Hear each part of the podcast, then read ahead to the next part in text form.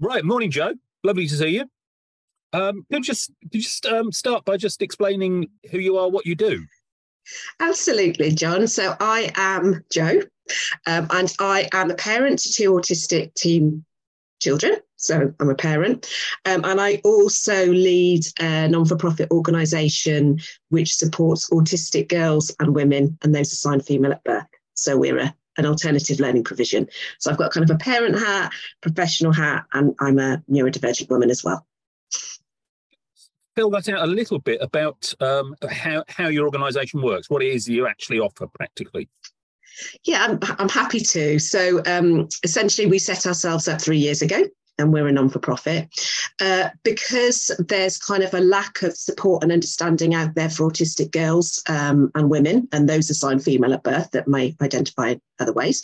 Um, that you know the lack of kind of social spaces or you know understanding and support in school and so on uh, we set up our organization to provide that within our area so in surrey um, so we run um, weekend after school holiday activities, which are social interest based, so around hobbies, gaming, arts and crafts, animals, baking, cosplay, manga, you can you name it. So we run lots of different activities around things that the girls and the teams want to do. Um, but all of that is underpinned by a sort of social, emotional, mental health and well-being curriculum. So we do lots of activities to support with that, um, as well as life um, and work skills. So we run activities for seven to 12 year olds, 13 to 18 year olds and then 18 to kind of early 30s. But we also support um, parents and carers as part of our offering as well. Um, and essentially, we're just a community, John, um, of, of, you know, autistic girls and women and those around them, um, professionals, um, and we, we offer support to each other and fun and enjoyment, I hope. From your various perspectives, what is it that you understand inclusion to be?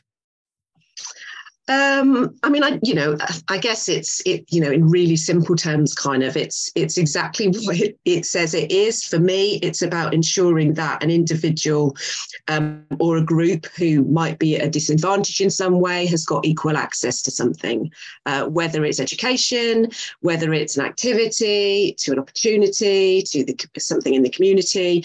Um, but it's about ensuring they're included in all the ways that matter. Um, you know, I think sometimes it's seen in, well, you know, not by many people necessarily, but I think sometimes it's seen as just pro- providing access, like equal access to academic education. Um, but actually, I think it's ensuring people are included in other ways as well, um, like, you know, physically, socially, emotionally, um, in terms of kind of life, life work skill preparedness, like lot in lots of different things as well. Um, and I think it's about kind of emphasizing sort of um, ensuring people are included that, you know, might you know have kind of financial hardship or you know difficulties in their background or that might not be included um, you know because of around the kind of nine protected uh, characteristics as well like eh, you know age or disability or kind of gender and, and that kind of thing um, but I guess for me, for inclusion, um, and I've kind of been reflecting on this quite a lot, is it's it's about essentially it's about ensuring fairness it's about ensuring kindness it's about redressing the balance um, and making a place whether it's an organization like ours or a school kind of a safe space um, for people who don't always have safe spaces. Um, and i think it's got to be central um, to uh, any organisations or schools' ethos. You know, their their equality, diversity, and inclusion policy needs to be real. It needs to be breathing. It needs to be more than just lip service. Um, if that makes sense. Oh, very much so. Yeah. Yeah. So a couple of things out of that. I mean, one, just that last point. So um, it, it sounds like it's attitudinal, as opposed to a thing. It is actually values and attitudes. Is that fair? Yeah, absolutely. I mean, it's got to be, I think it's that's why I say it's about, it's got to be central to your ethos, your ethos as a school or an organization. You know, we've written ours, it's about what you believe, what you're committed to, and your your you know your approach to equality and diversity inclusion has got to be absolutely central to that and and you've got to be willing you know we've written our equality diversity and inclusion policy at the beginning of when i started i started the organization three years ago it's been through quite a few iterations and we've had to and it's about it being a learning document as well if that makes sense um, so yeah it is attitudinal like you've got to be it's it, you know it's got to reflect a belief um, and a commitment and not just be about a tick box thing okay someone's got adhd they need access to this access to that access to that if that makes sense well, and also that that also picks up the other point I was going to ask was when you were saying it's about equal access. Equal access doesn't mean same. No. That's yeah, yeah. It it can it, it's it, it's something about um, acknowledging difference and uh, working with difference. Is that fair?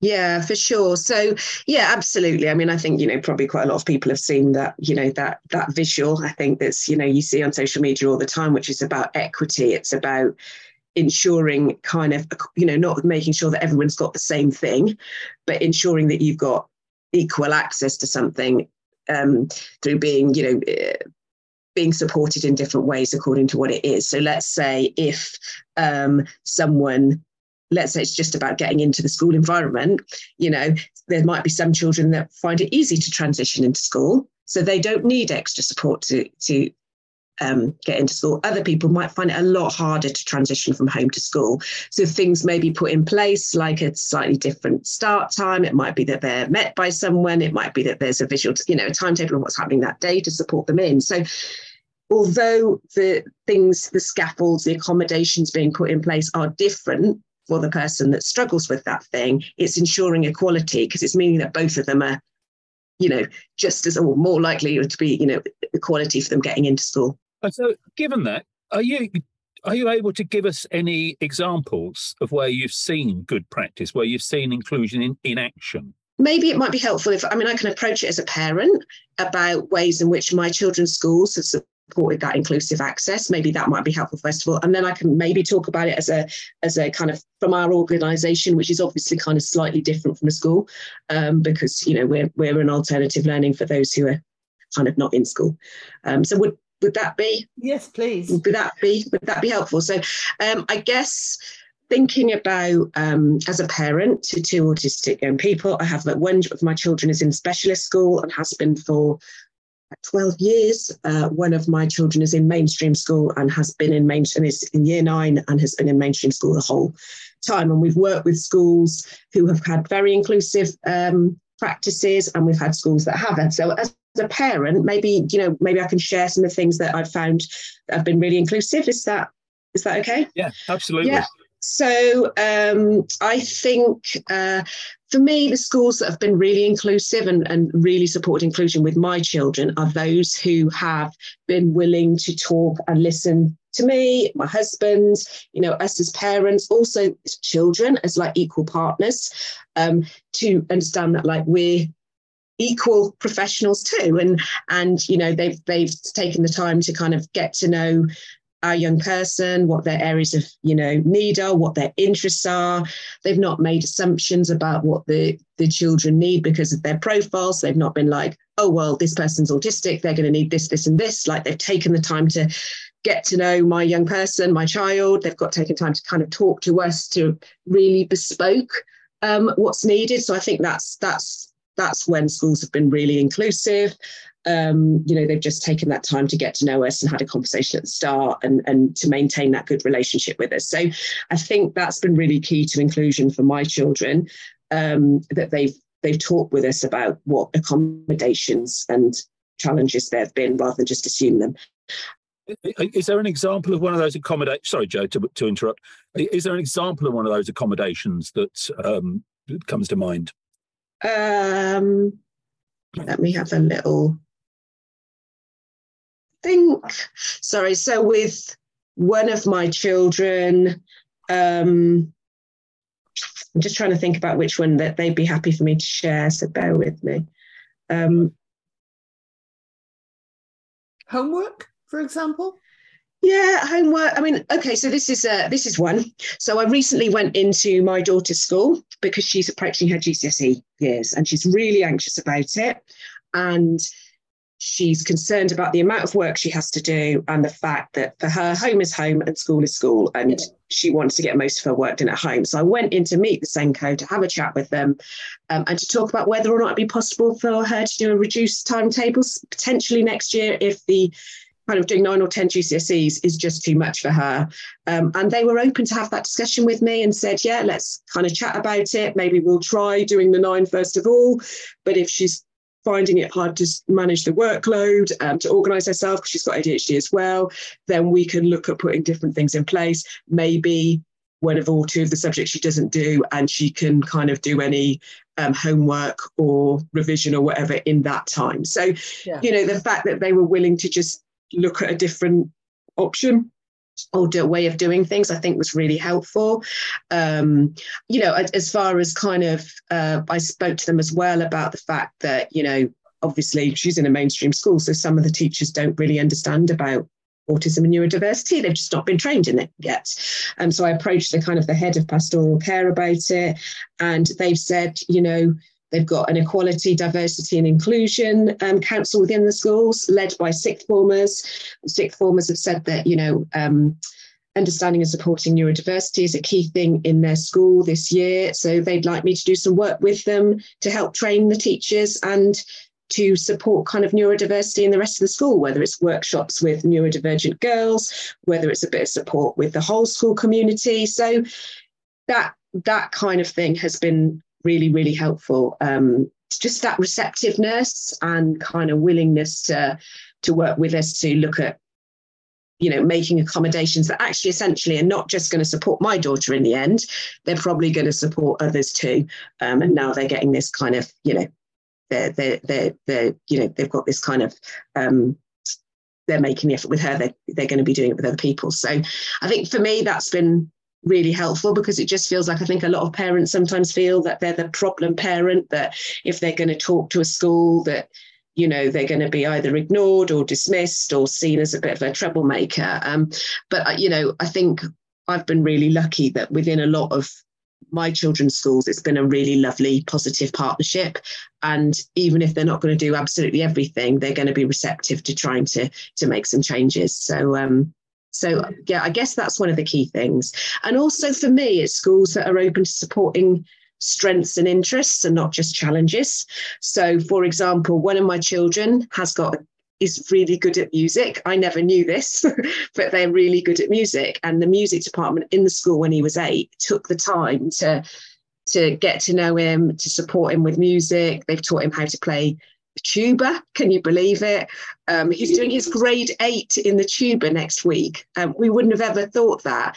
And the reason I say that's about inclusion is that he struggles to talk to people he doesn't know um, and in social settings. Well, actually, that brass ensemble and working, you know, in a group in that way has been a way of including him into kind of social groups within the school community. So, you know, I think a key point around inclusion is around strengths and around sort of interests as well. Um, I really like sense. the fact that you've, you're, the, you're the first person who's brought out the strength side rather yeah, yeah. than the deficit model side um, that we've chatted to, and that's and that's really empowering. And what and what it all distills down to, which you've given us really nicely, is listening, active listening. Yeah. I mean, you're very you're very correct in that.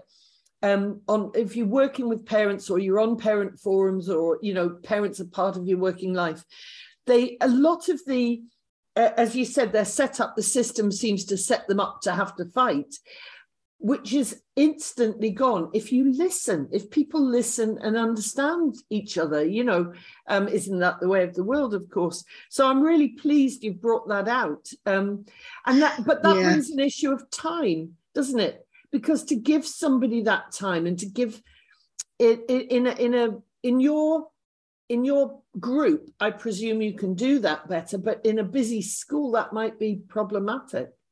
I mean, I, I think, yeah, I mean, time is a massive one. And if you wouldn't mind, if I just go to the strengths thing first of all, because I think what you've pulled up there, that's really important. We do work on a deficit model. And that's why up here we talk about, we do things around social interest, because the things you're interested in tend to be the things you're good at, and then the things that you might work in in the future. You know, so for example, we, you know, I think, and every month we talk about a different strength we might have. You know, we're meticulous, we might be this, we don't try to over egg it. But I think a strengths based model is really important. Um, as far as time is concerned, I mean, absolutely. You know, I, when I was first teaching in school, I was, you know, obviously I'm more specialist now, but I was in mainstream school and I was a 21, 22 year old teacher with 200 kids coming through my classroom every day.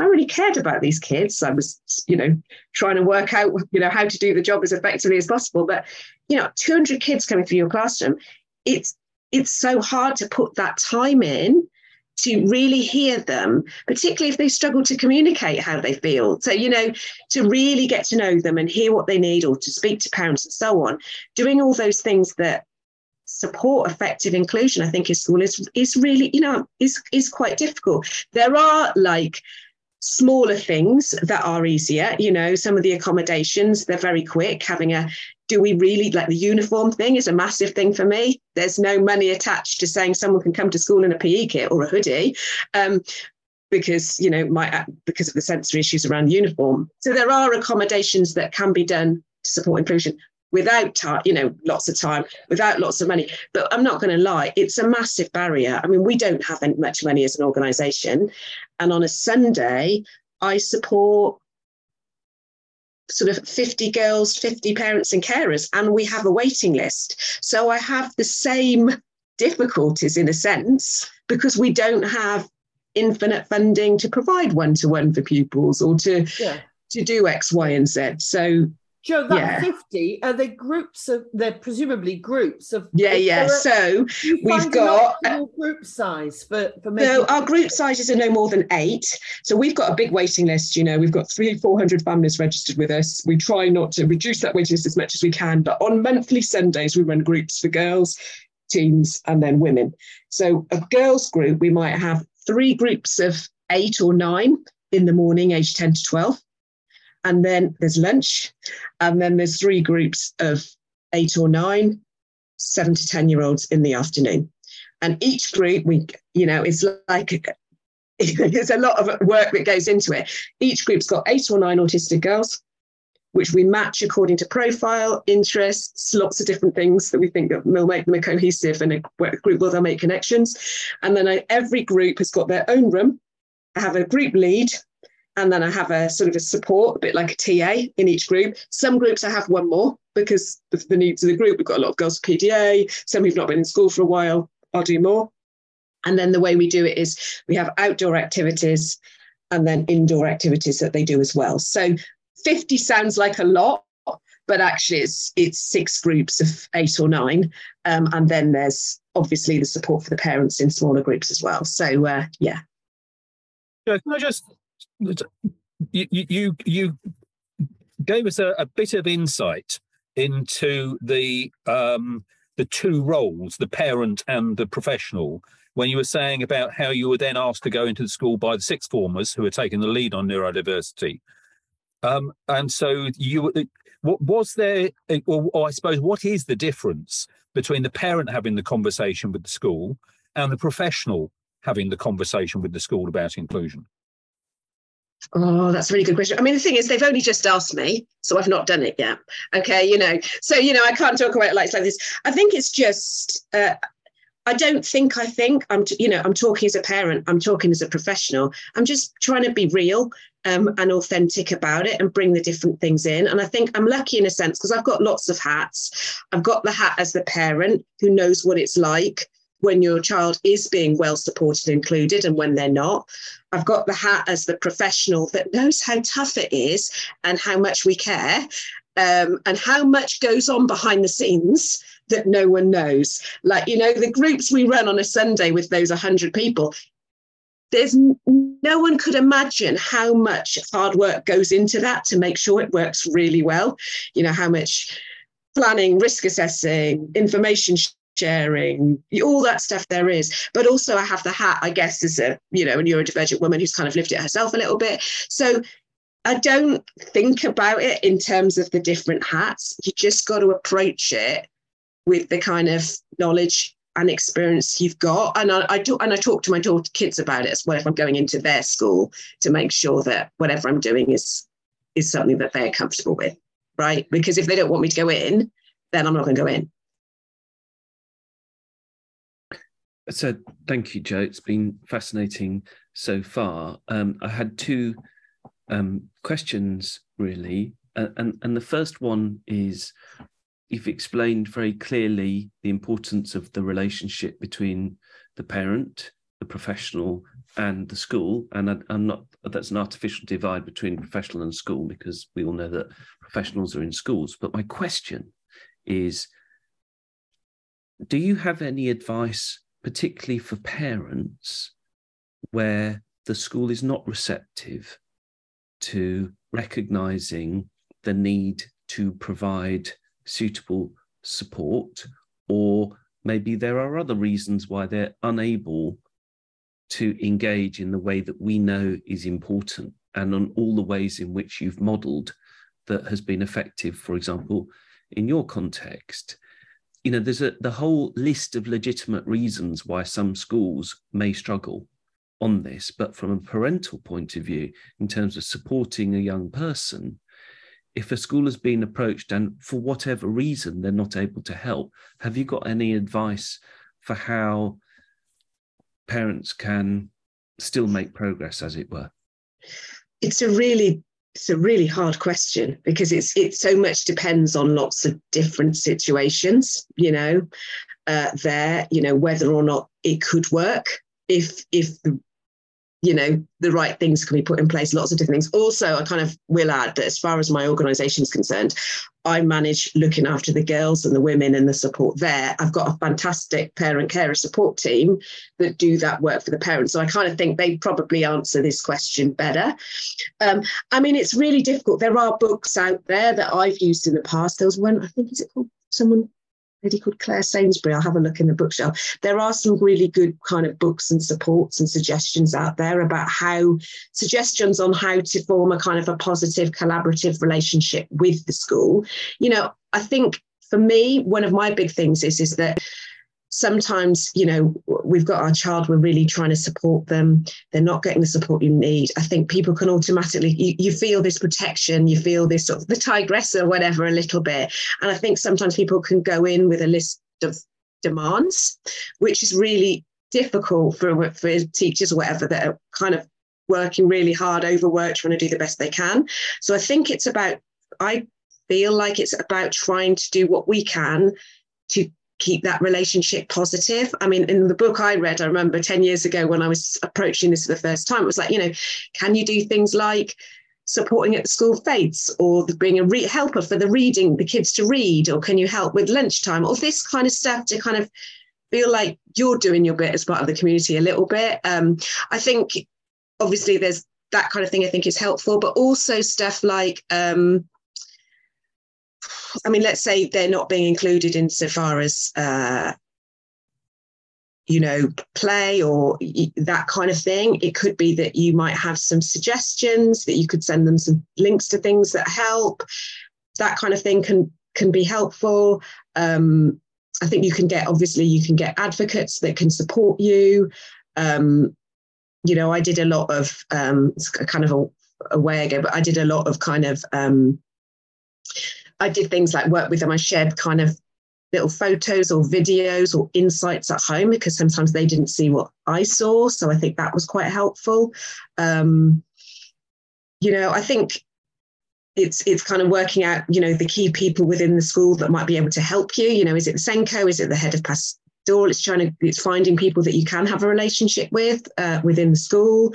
I think it's about genning yourself up um, you know, like going on. There's so much brilliant stuff online now. There's some brilliant social media groups. It's about kind of watching the videos, joining the organizations to kind of empower yourself in terms of learning about, you know, let's say you're approaching the EHCP or something like that. It's it's just about kind of learning strategies yourself, empowering yourself, that sort of thing. Um, yeah, I mean, it's a really complicated questions because there's sometimes situations where the placement's just broken down as well. You know, I've got a lot of girls, you know, I've got girls who stopped going to school when they were six because of huge anxiety. Maybe they have a PDA profile, maybe they weren't getting supported.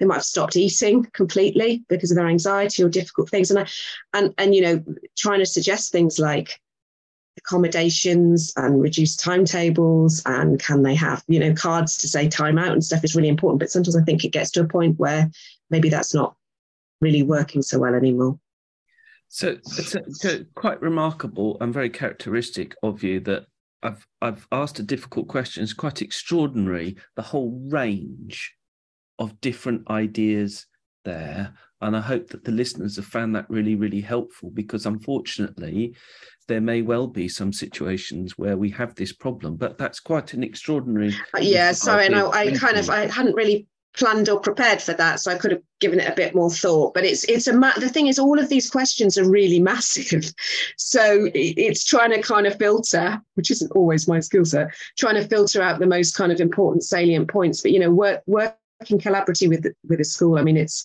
it's not easy to achieve. But I, I think it boils down to for me. I remember going to something in Bromley, which someone set up, where he he'd organised a space for parents to hear school staff stories and then vice versa and it brought us together and i think if there's any any way this is going to work it's trying to humanize each other a bit um, and trying to empathize with whatever the situation's going on for the young person because i think sometimes i forget to do that um, and i think when you do that it's going to it's going to work more effectively and collaboratively. Okay so i have another question and and i'm not trying to ask another difficult question here but you, you said um, that your organization, you founded it three years ago. Well, if we think about what's happened in the last three years, it's quite extraordinary, really, the turmoil that we've had in society to do with the pandemic. And in my line of work, I routinely hear many people in the education sector referring to what happened in terms of remote learning and the pandemic in a negative way. And the language that surrounds this, one of lost learning and catch up. And it, you know, it's frustrating on a number of different levels because I also know that there were many things that within a difficult circumstance that were achieved. And I just wondered, in the context of your work and the inclusive practice that you have you are involved in supporting so skillfully what your perspective is in relation particularly to do with the remote learning. And it not just be about the problems that it caused. I'm very conscious that for some learners it was the opposite of loss. And there were actually particularly with the use of technology for some there were genuine gains.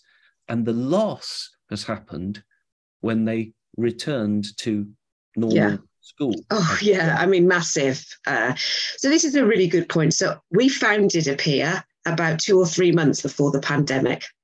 um, I ran the first group session for four groups of autistic girls aged seven to 12 sort of eight weeks before lockdown, right? So we could never have un- anticipated it, but we, I mean, we learned a lot in that. Our families have been disproportionately affected by the pandemic, and and it's been really difficult to watch the kind of the experiences afterwards as well. Um, you know, within the, you know, because of the pandemic, a lot of people, you know, were at home. Um, some of our young people felt much more safe at home. They're, you know, they, were, they became less used to going into school, into social environments and stuff. So the transition back into school, suddenly into a very busy place with all the sensory stuff, all the people, all of the expectations, has been monumentally difficult for them and has affected them in so many ways, including their mental health and so on. We have, I would say, probably 15 to 20% of our community are not in school at the moment, of, uh, you know, Appeer's community. And a lot of that has been since the pandemic. Um, so the pandemic really affected our community and is ongoing to go back to your point about the opportunities for online learning, I'm trying to answer a few things at once. So sorry if it's a bit clumsy, but the opportunities, you know, for online learning, what we did during the pandemic, because a lot of our community was isolated, maybe they didn't weren't keeping in touch with friends in different ways through WhatsApp or whatever other people were doing.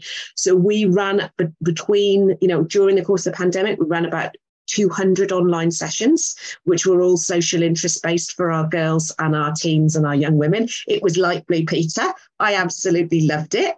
So uh, we did them. I'm, I'm, getting really excited now. We created them on all sorts of things horses, magic. That was the best one. We did cooking. Me and a lady called Michelle from our kitchens every fortnight on a Sunday. We did all these different interest based things. And we sent these beautiful little resource boxes to kids' homes before the activity. So let's say we were doing gem gems and mythical creatures as an activity. We would send a box of resources, which might be uh, I don't know, I don't know, like um a mining kit for gems and a well-being box that you might decorate with the gems and have ideas to support your well-being in it. So we'd send these things, or let's say it was a Lego session on making Christmas decorations in Lego. We'd send the Lego to them beforehand. So we did that kind of thing, and then we ran ongoing online sessions to support the girls to enjoy their interests, connect together, have a good laugh because a lot of it's quite comedy, and to share experiences and their skills. And that was a really key part of our support during the pandemic. And what it meant that we did all these sessions, they got to know each other. I'm talking teens, I'm talking young women, I'm talking girls. And then when we restarted our in person sessions in June 2021, they kind of recognized each other and had formed their relationships with staff and with young people already. So that transition in was to our real life sessions wasn't so difficult. And we maintain that now. So I still run online sessions. We've got Minecraft that I run with an autistic mentor, Megan. She's fantastic. She understands Minecraft. I don't. Uh, we run Roblox ones. We run still run activity ones. And it means for those girls that are struggling, maybe because of they're at home, the pandemic's had that impact, they sometimes access our online sessions to get to know us, to trust us as a gateway into coming to meet us online uh, in, in real life, uh, whether it's in person groups, whether it's visits ice skating or to dog, you know, cats protection or wherever, wherever we're off to. So actually we did a lot of learning in the pandemic. We saw it as an opportunity, the online things. We still use the online support. So we've got an online young women's Zoom group, for example, um, but it's in complement and tandem with the in real life things, if that makes sense. And I think that's why you know, we do a lot online to support our girls to see us in real life. And I think that's sometimes been the difficulty with school is that they had a lot of time where they had no interaction with their school staff. They had no interactions with the kids within their school. So it was no wonder that when they went back into the school environment, particularly when it was suddenly 1,200 kids in the school, busy classes, everything again, it was just too much yeah, yeah. in one go. And, and now a lot of them are not in school. So you've really taken, if you like, some of the lessons from the pandemic and embedded it in and changed maybe what your envisaged working practice was going to be. Oh, for sure. You we know, wouldn't, without you, the pandemic, we wouldn't yeah. have done it in this way. Yeah.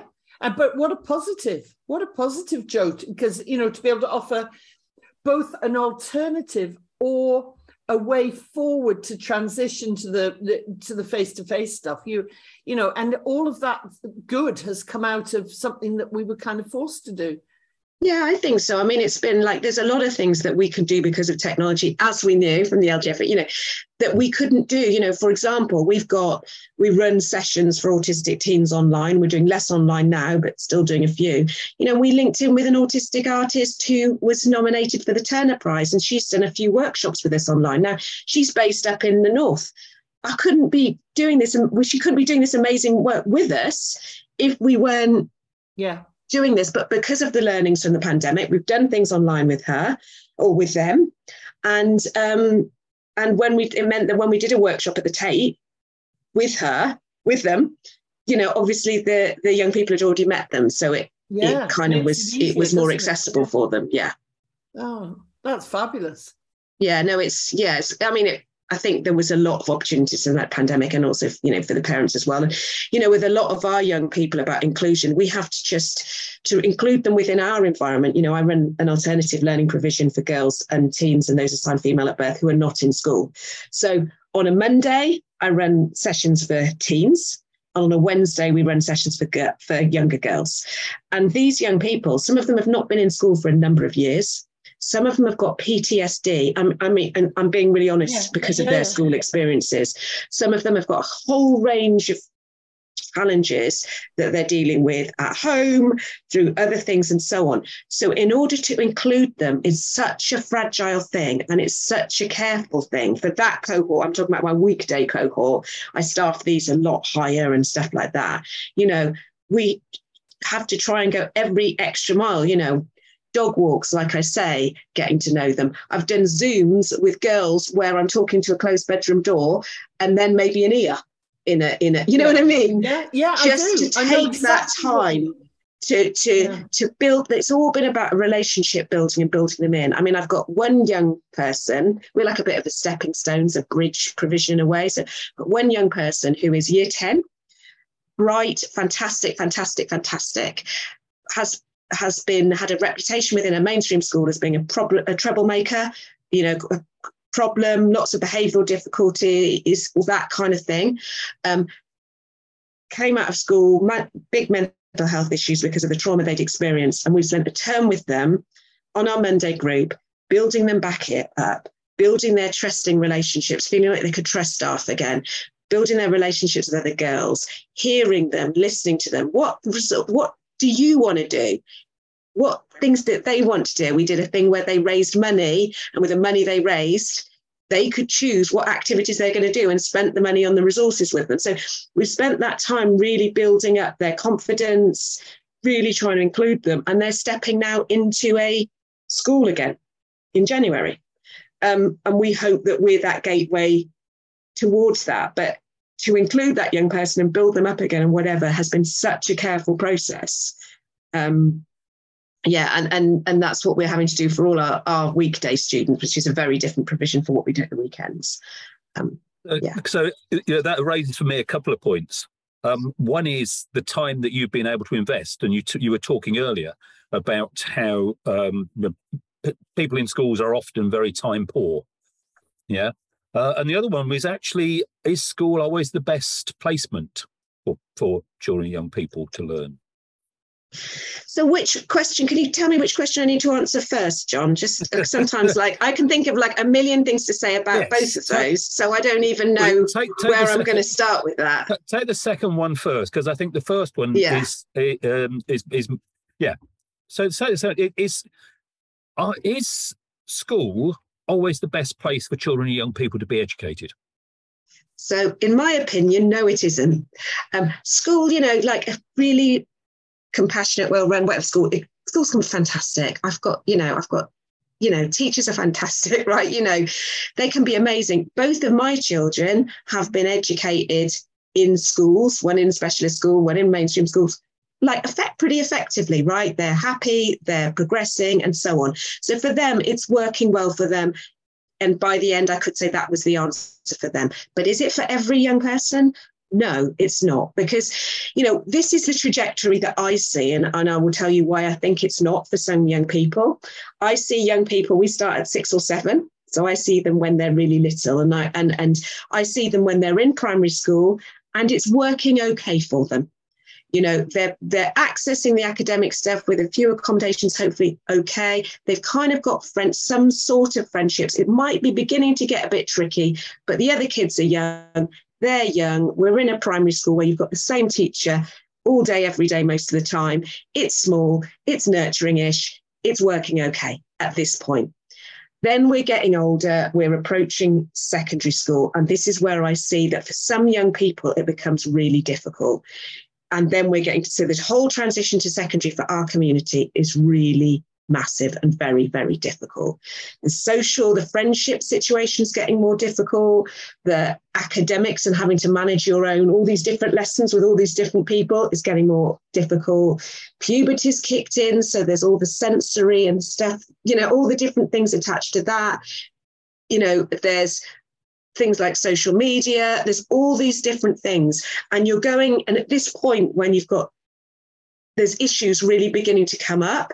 You're in a school it tends to be with maybe 10 classes across a year group with 30 kids in each class there's sensory issues. You're not necessarily able to get the amount of support you need. I think for some young people school doesn't always work, but they can't create the environment or provide all the accommodations that the young person needs for various issues, reasons. So I've got young people who are academically able enough to be in a mainstream school or whatever, um, but they're they're they're not being supported there. They're not happy there. You know i've got a lot of young people that have been in a mainstream various mainstream schools various specialist schools and for various reasons it's not worked out. And we need to do you know they they've had to do something different and they deserve us to do something different sorry carol i'm just I'm just going to say it's what it's a size matters thing, isn't it? Because it's a size matters thing. It is a size matters thing because if you look um, historically, because people will always say to me, "Well, where were these children before?" This is what they say to me all the time. Well, where, mm. why have got all these numbers now? Why, you know?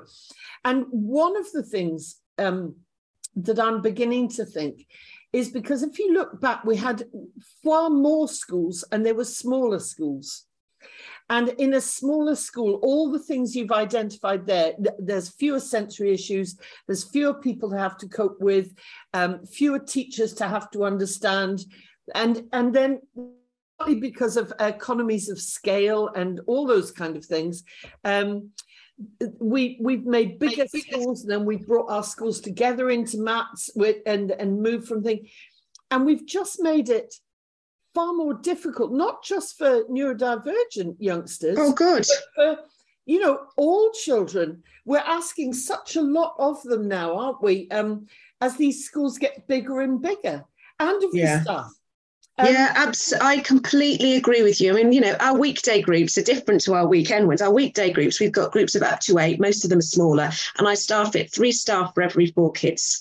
So we can really give them that nurturing, give them that listening ear. We, if one of them's struggling, you know, on Monday I had one girl who couldn't get in through the door that day, so I could spend that time bringing the resource, offering the choice, giving a different but you couldn't i couldn't do that necessarily in this massive school you know.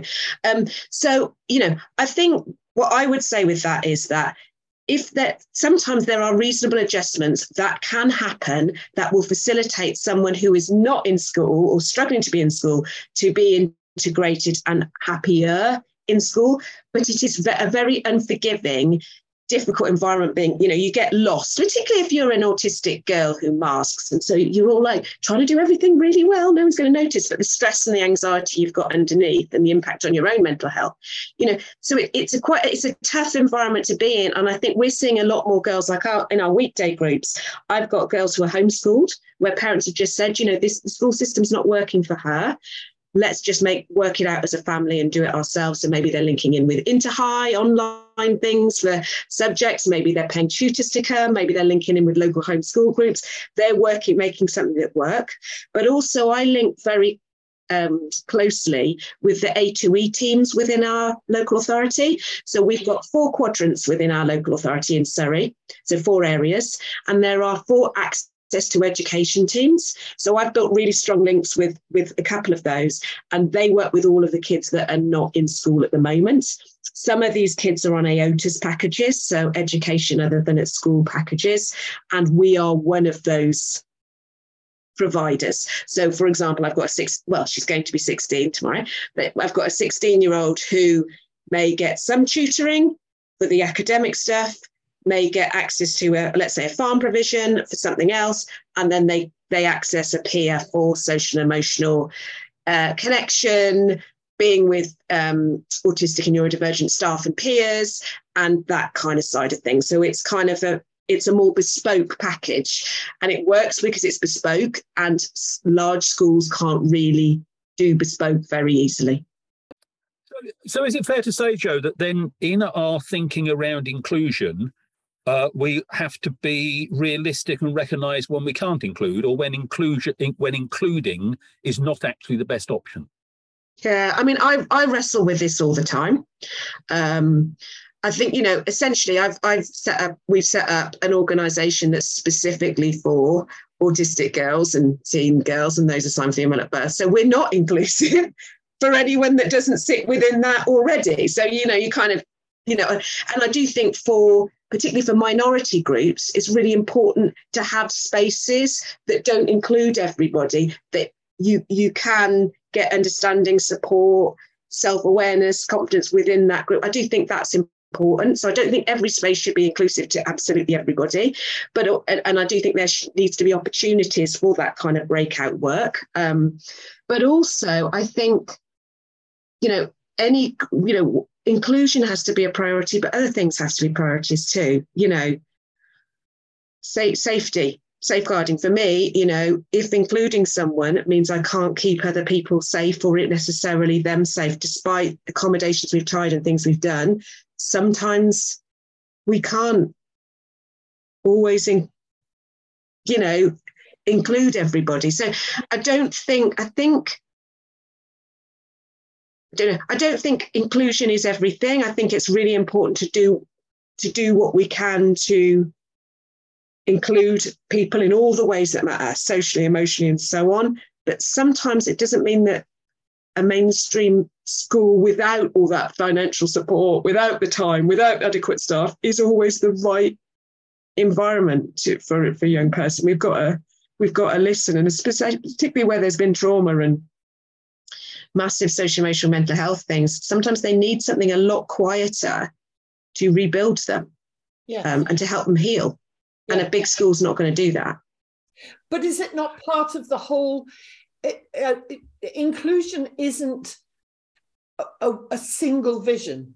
So you're saying to me, it's it's very important that um, if you like, the smaller communities, uh, self-identifying or uh, uh, however they identify communities, have their own spaces and their own times, and and are, yeah, yeah. But what I'm what I'm saying is that that's entirely correct because that is still part of inclusion, is it not? Because the, all the work you're talking about is giving these people the strength and the self understanding, the self awareness, and the self resilience, or whatever you want to call it, to attempt to be part of the bigger picture. Yeah. Yeah, that's I mean that's a really good way of saying it because yeah. I kind of wrestle with it. So you know, for example, I've got girls that don't go to anything except to our activities. Yeah. They don't the leave the house except for us. So at the moment. So what we're doing, for example, is we might organise a bowling trip or a climbing trip, and we're doing it in a small inclusive group with supportive staff. But it may mean after that that they're going to continue that particular thing yes, yeah. and it becomes a hobby and it's a way of accessing the community more so yeah for sure i mean it's just it's i, I think it's, it's providing those opportunities in a kind of a yeah. scaffolding way and hopefully it'll I'm go forward vision of um that society is now so complex, whether we're talking school or the bigger society of life, that sometimes in order to participate at whatever level you can, you need that little bit of uniqueness to give you the strength. Just as it's like a trampoline or something, yes, you know, that's how yes. I feel. So, like, let's say, you know, we go we're often off to cats protection, horse sanctuaries, dog things, because animals is the most the thing that our girls love, you know, love the most. Well, you know, if they're you go along to let's say a horse sanctuary or something like that, they might meet a staff member that's autistic and think, oh, this is the way it works for me, and I, I can balance that, and da, da, da, this is the way I've made it work. Then it might be suddenly they start doing volunteering there, and then they've worked out. So it's like these little groups like ours, hopefully, and we can't do it for everybody, and I wrestle with that all the time, but the groups like ours can just start that. We're, we're, we're laying the seeds. So, like at the moment, I'm exploring ASDAN because we want to build our learning provision. So, you know, a lot of the kind of the ASDAN courses around life skills, vocational skills, work, uh, you know, work skills, functional skills, that kind of thing. That's also about providing that springboard to be able to go and work. And because the thing is, I think we get obsessed with the society in, in our society, and I kind of see it a bit different now. Is there is a way we do life, right? And, and there's a way, and that and school is a big part of that. So you start school at four, you do primary, you get eleven, then you do your GCSEs, and then this the you, and then you might go on either to college or to work. And you do this at certain ages.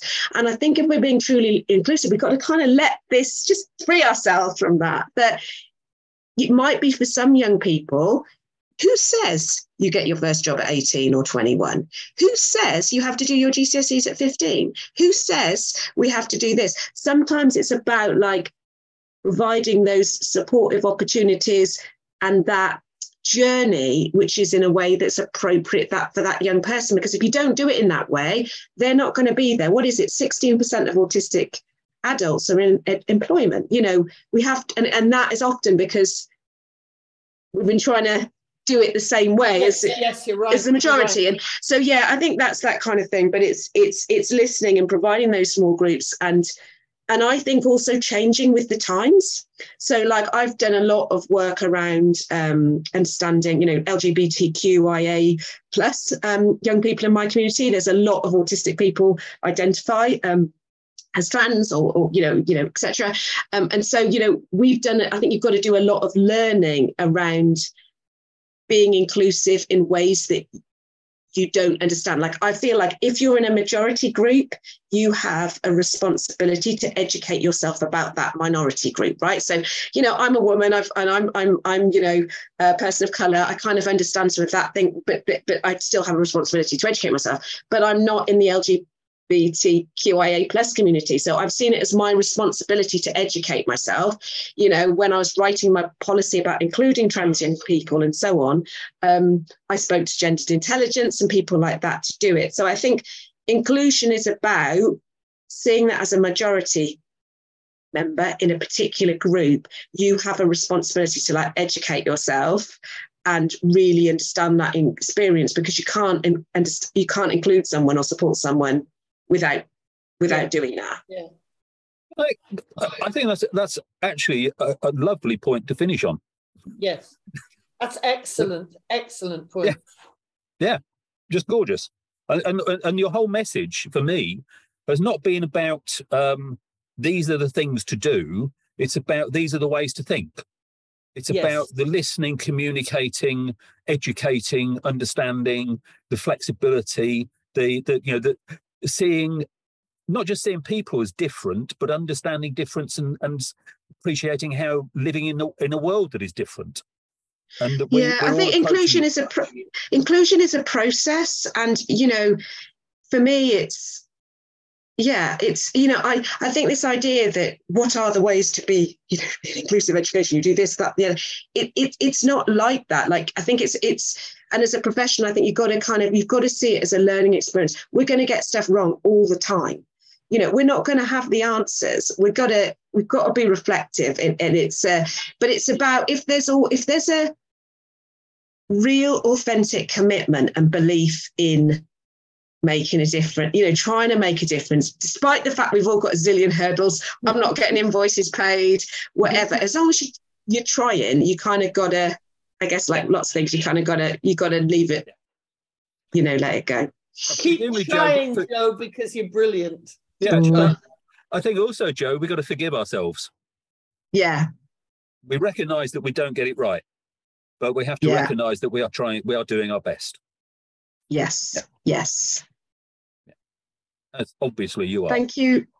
Well, you know, I'm, I'm, I'm giving it a go. So, yeah. Uh, well, keep up the good work, Jo. And thank you so much for your contributions today on so many different levels. And, and uh, your point about it's about ways of thinking as much as ways of doing. Um, this isn't about nice, neat packages that you can apply into a situation which will therefore then equal a certain outcome as you say very eloquently, Jo, is just not about that. But I'm just so yeah. I mean, you know, people... there are things that I mean, it's you know, it's difficult when it becomes a conversation rather than you know, there are things obviously that you can do, like oh, provide information before you go, like visuals and photos of the staff and names of the staff and photos of the school and what we're going to do and what you need to bring.